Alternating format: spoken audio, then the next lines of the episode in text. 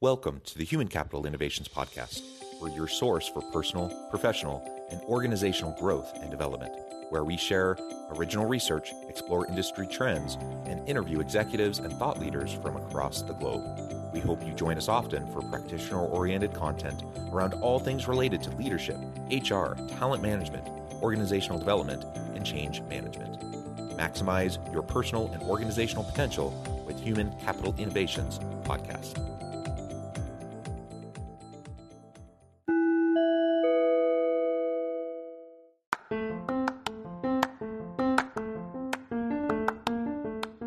Do you enjoy the Human Capital Innovations Podcast? Enjoy ad-free listening by going to the Patreon page, and please consider contributing even at the producer or sponsorship level. And please leave a review. Thank you for your support.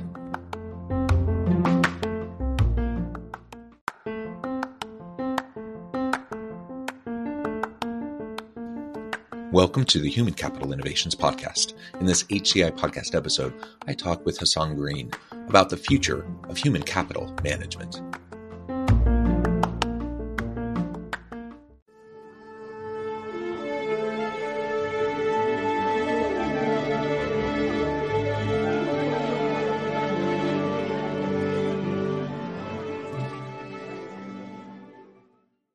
Hasan Greene, welcome to the Human Capital Innovations Podcast. Thank you. Thank you for having me. Happy to be here. Yeah, it's a pleasure to be with you. You're joining us from New York. I'm south of Salt Lake City in Utah. And today we're going to be talking about the future of human capital management. What a fun topic. And I'm just super excited to be exploring this together with you today. You have a great background and great expertise that you bring to the table for this conversation. As we get started, I wanted to share Hasan's bio with everybody. Hasan Greene is a full-stack HR practitioner and human capital management specialist. He founded HumInt Labs, human capital management practice, to partner with VC and PE firms to provide human capital expertise to their firms and portfolio companies. And as I said, today we're going to be talking about the future of human capital management. Anything you would like to add by way of your background, your personal or professional context before we dive on into the topic? You pretty well covered it. I would just say, at HumInt Labs, we partner with firms at the pre-investment, M&A and pre-IPO stages to provide decision-making and decision-makers with expertise, tools, education to understand, manage, and report on their human capital. Now let's talk about the future of human capital. Now, certainly if we look back in time before we start looking forward, we can see huge shifts over the past several decades, from personnel management into the various kind of iterations of HR, and this people management, human capital management is now kind of the more common terminology. Where have you seen things come in recent years, and where do you see things going, say, in the next 5 to 10 years with human capital management? The HR of old, it was a cost center focused on lowering payroll, benefits, costs, and mitigating labor-related risks. And we have come a long way, such that the HR of today, it's a purveyor of talent, focused on attracting and retaining great talent. But we still have a ways to go. In the future, HR will be an asset manager focused on understanding and optimizing for how talent creates value, both for themselves and for the organization. And this is, the result of a couple of things. So first off, an evolution of perspectives that has informed both legal requirements in the public sector, but also in the private sector. More and more investors are beginning to realize the value of HR and people data. And so in order for, this idea that in order for HR to be taken seriously, we need to bring the data.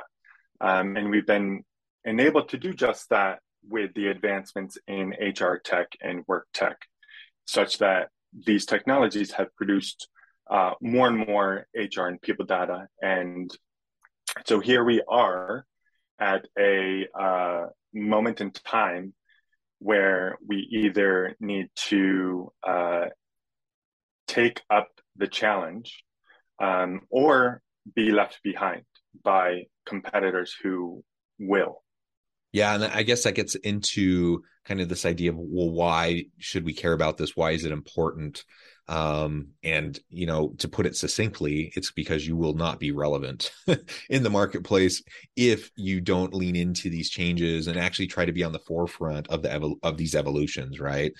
So it's really interesting to me as I see organizations kind of being dragged, kicking and screaming towards the new world of work and the new way of thinking about HR and talent and employee experience and all these related topics and issues, because you know, they still see HR as kind of the HR of old, of 20, 30 years ago, and they don't see it as this new people analytics driven hub space to drive high performance in the organization, to enhance, you know, not only the ability to attract and retain great talent, but then to have cross-functional teams and collaborative teams that can innovate and iterate and bring value to the market. That is something that I think the last few years of the pandemic have demonstrated for a lot of organizations. They, you know, for many organizations, for the first time, you know, they're really able to wake up to this idea that, oh my goodness, HR is not just a cost center. It is a critical strategic driver of business success. And we'll see how it continue, you know, how people to continue to lean into that and to adapt towards that reality versus how much people drag their feet and kind of get left behind. So for those companies that are less likely to adopt these changes, I mean, what do you think, you know, in terms of the next 5 years, how long will it take for them to fade into irrelevance and just become obsolete versus, you know, how much are they going to be pressured and just, you know, end up doing it, just kind of doing it behind the eight ball? Yeah. And you know, that's just that they have that choice. They can own it and take up the charge, or they can do it by way of being required to, right? So we have the SEC, who recently came out and started to require all U.S. publicly traded companies to report on their human capital. And some are just starting to. You know, the few front runners, if you will, are starting to do that, but it's still a very gray area in terms of what's required and what the structure is for how that is to be reported. And the leaders in the space are really going to make that difference and determine really what gets reported and how it gets reported. And just touching on something you said previously as it relates to the importance of you know, why we're doing this. In addition to, you know, this new world of work that we live in, there is this idea that human capital is the only appreciating asset in business. And by that, I mean all other assets depreciate over time, while human capital, if valued properly and invested in, appreciates over time, right?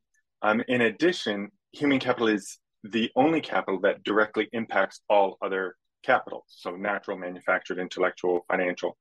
And we have some statistics to further support the need for measuring and managing human capital. But to those who are lagging, I would say, it really doesn't behoove you. It doesn't benefit you insofar as, you know, human capital management at its center, it's as you mentioned, it's a performance driver, right? The two biggest drivers of performance are technology by way of nation and AI, and people, right, by way of labor. And you're not doing your company any or its stakeholders any favors by not adopting human capital management, right? You'll be less competitive. You'll deliver lower returns than you would if you did adopt it. In addition, you're not doing your talent any favors because human capital management recognizes and rewards top performers. And by not adopting human capital management, you're really enabling low performance to flourish inside your company. And so I think, you know, if you're looking for a time horizon, with the SEC requirements, it's probably, you know, 3 to 5 years before companies really start to feel the the pressure and in some cases fines from not reporting their human capital and managing it accordingly.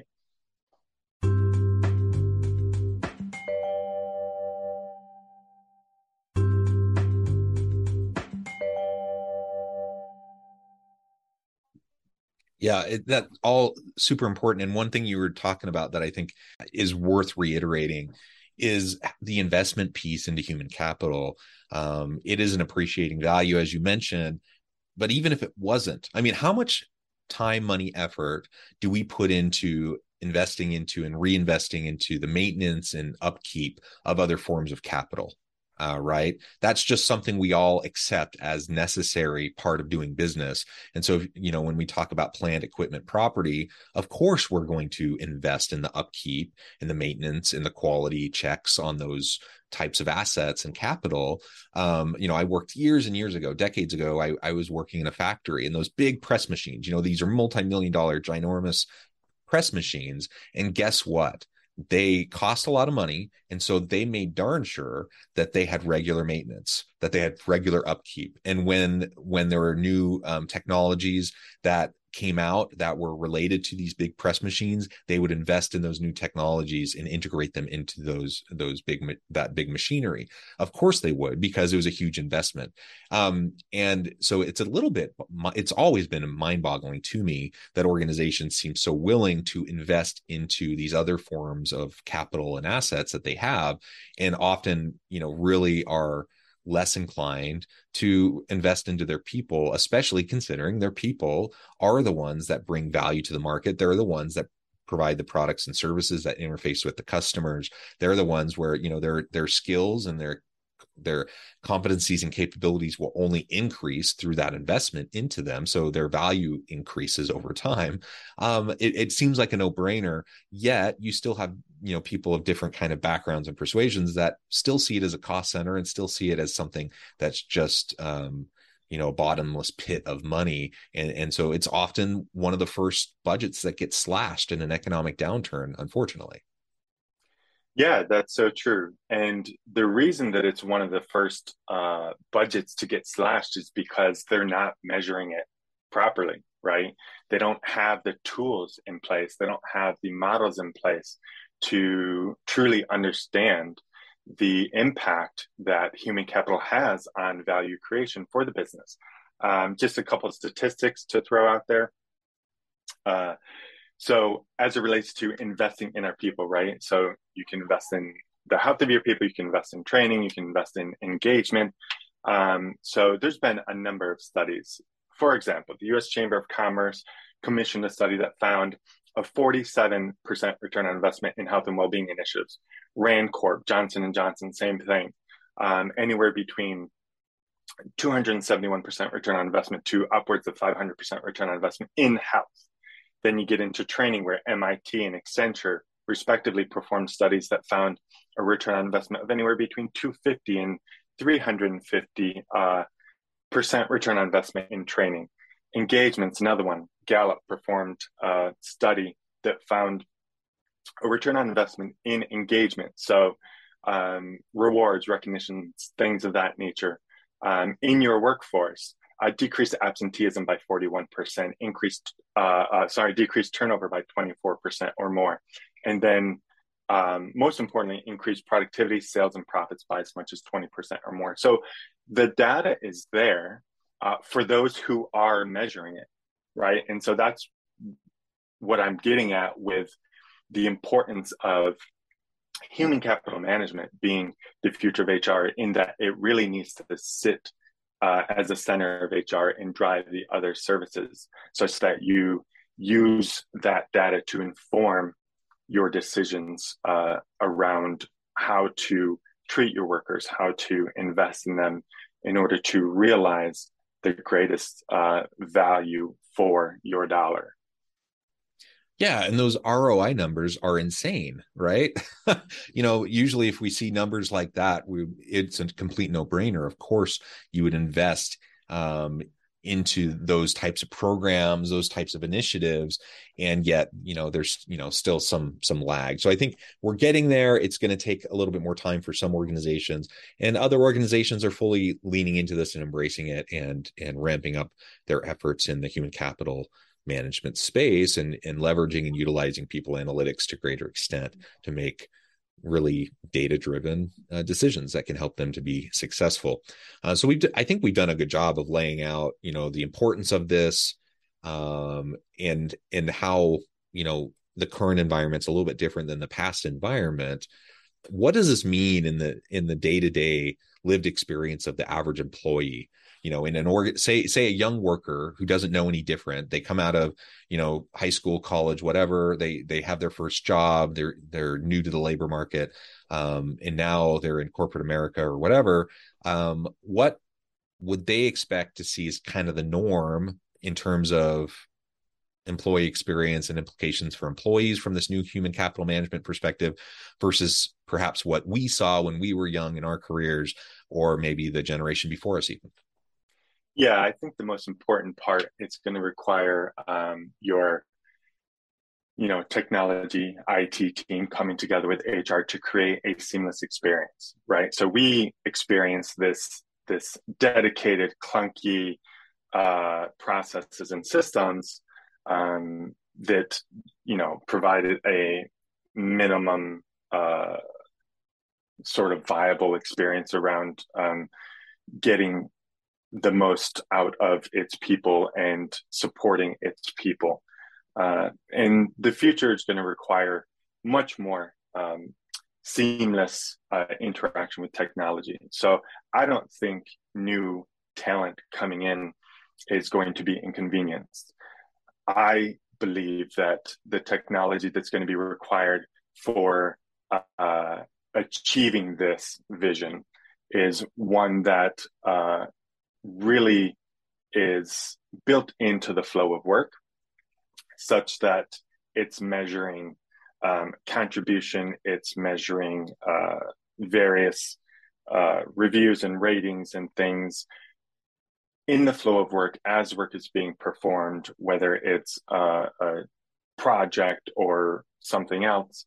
And then that data is collected and modeled and provided back to the talent to say, hey, listen, this is where you are. This is how we are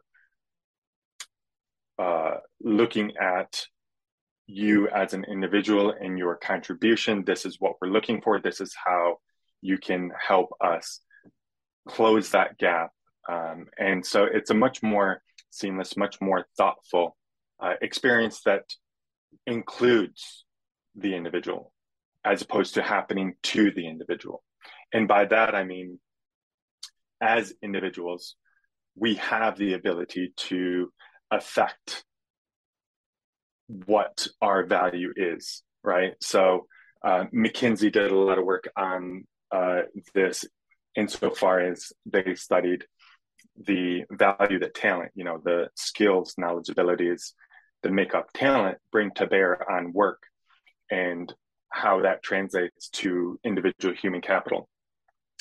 And they outlined how you can increase your individual human capital by taking on new experiences, learning new skills, moving to a new job, and in the process, increasing your skill and increasing your value. So this isn't something that's happening to talent, to workers. This is something that's happening for workers, such that they are no longer being managed according to screen grabs and keystrokes and surveillance, but rather what they actually contribute, right? What their actual work product is, which is what we've been saying we wanted for a long time now, particularly in this new world of work where the workforce is distributed and remote.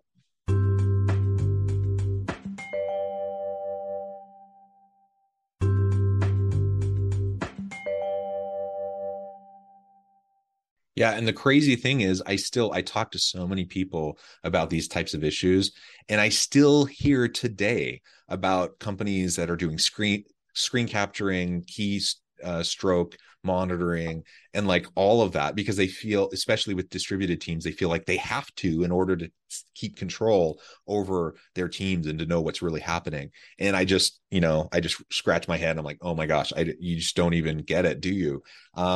We should be so much beyond that. And like you said, it should be about, what do you produce? I don't care. If someone's more productive because they're able to like fiddle with something on the side while they're contemplating something, or because, you know, they take breaks at different points in time during the day, or if people just are different and they work different. And so to be monitoring every second of every day of what people do is silly. I mean, it's a waste of resources. And, you know, let's think more in terms of performance management and helping our people to achieve their potential, rather than treating them like kids and trying to control them and monitor everything they do. It's just a bizarre thing that unfortunately still exists in the world today, and we need to get past it. And you're absolutely right. All of these changes that we've been talking about, these are not to make it harder for employees. It's for employees. It's to make their experience better. You know, when I have students coming out of the university, out of my classes, entering the workforce, you know, I say, this should be a better workplace environment for you today than it was for me when I started, you know, 20 plus years ago. It should be. Now, it won't always be, depending on where you go. And there's always roulette, you know, leadership roulette. You never know what you're going to get. But more organizations get it now than they used to. And there's just generally better practices. And we're using data better than we ever had before in order to make these sorts of positive changes. All right, so let's, in our remaining little bit of time, let's talk about what you see coming, you know, say in the next 10 years, because we've seen a lot of changes in the recent years, but I think the pace of and rate of change has only increased. What do you see as some of the big changes coming down the pipeline?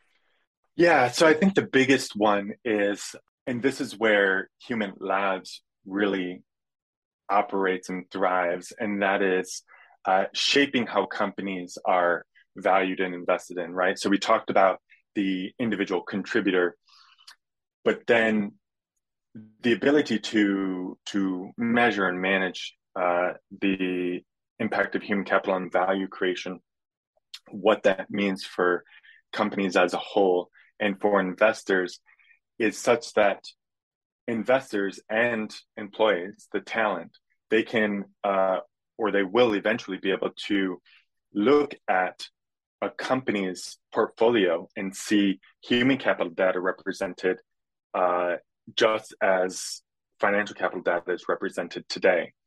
And they can make decisions on where they want to put their money, where they want to spend their time, you know, in the case of talent, who they want to work for, based on how those companies are measured and valued from a human capital perspective. And they will be able to look at and dig into, just as they can now in the financial, on the financial side of it, they'll be able to dig into the human capital side and say, hey, these companies are, you know, not doing right by their workers. They're not demonstrating any real investment in their people, which sends the message that they don't value their people, right? And so I believe the future, 5-10 years from now, it's going to look very much like the way companies are viewed today, through this, you know, idea of portfolio management, where you are investing in and trading on companies, but according to the human capital as much as their financial capital. Yeah, super interesting.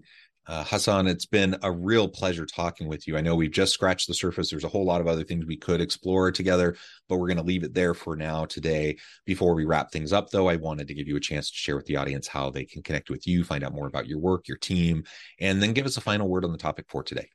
Yeah, thank you. Thank you for having me. You can find me on Twitter, Hasan Greene. I'm also on LinkedIn, and my LinkedIn has all my contact information if you want to reach out. Happy to talk to you about human capital management and how we can increase the value for your people and for your company. And I would just say, don't wait, you know, start today, start by looking at how your HR function is structured and think about how you can leverage human capital management to drive better outcomes. And for individuals, for talent, same thing, start today, invest in your health, seek out learning opportunities that are gonna help you increase your value. Understand that your decisions, your actions today are either a credit or debit to your future self and your future value. Wonderful. Hasan, it's been a real pleasure. I encourage my audience to reach out, get connected, find out more about what you and your team can do for them. And as always, I hope everyone can stay healthy and safe, that you can find meaning and purpose at work each and every day. And I hope you all have a great week. Do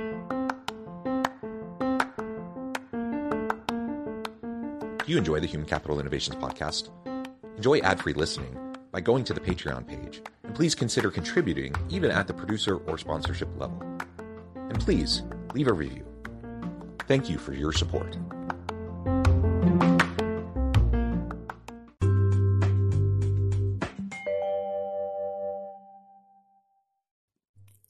Thanks again for joining us for this episode of the Human Capital Innovations Podcast. I hope you stay healthy and safe, and that you have a great week.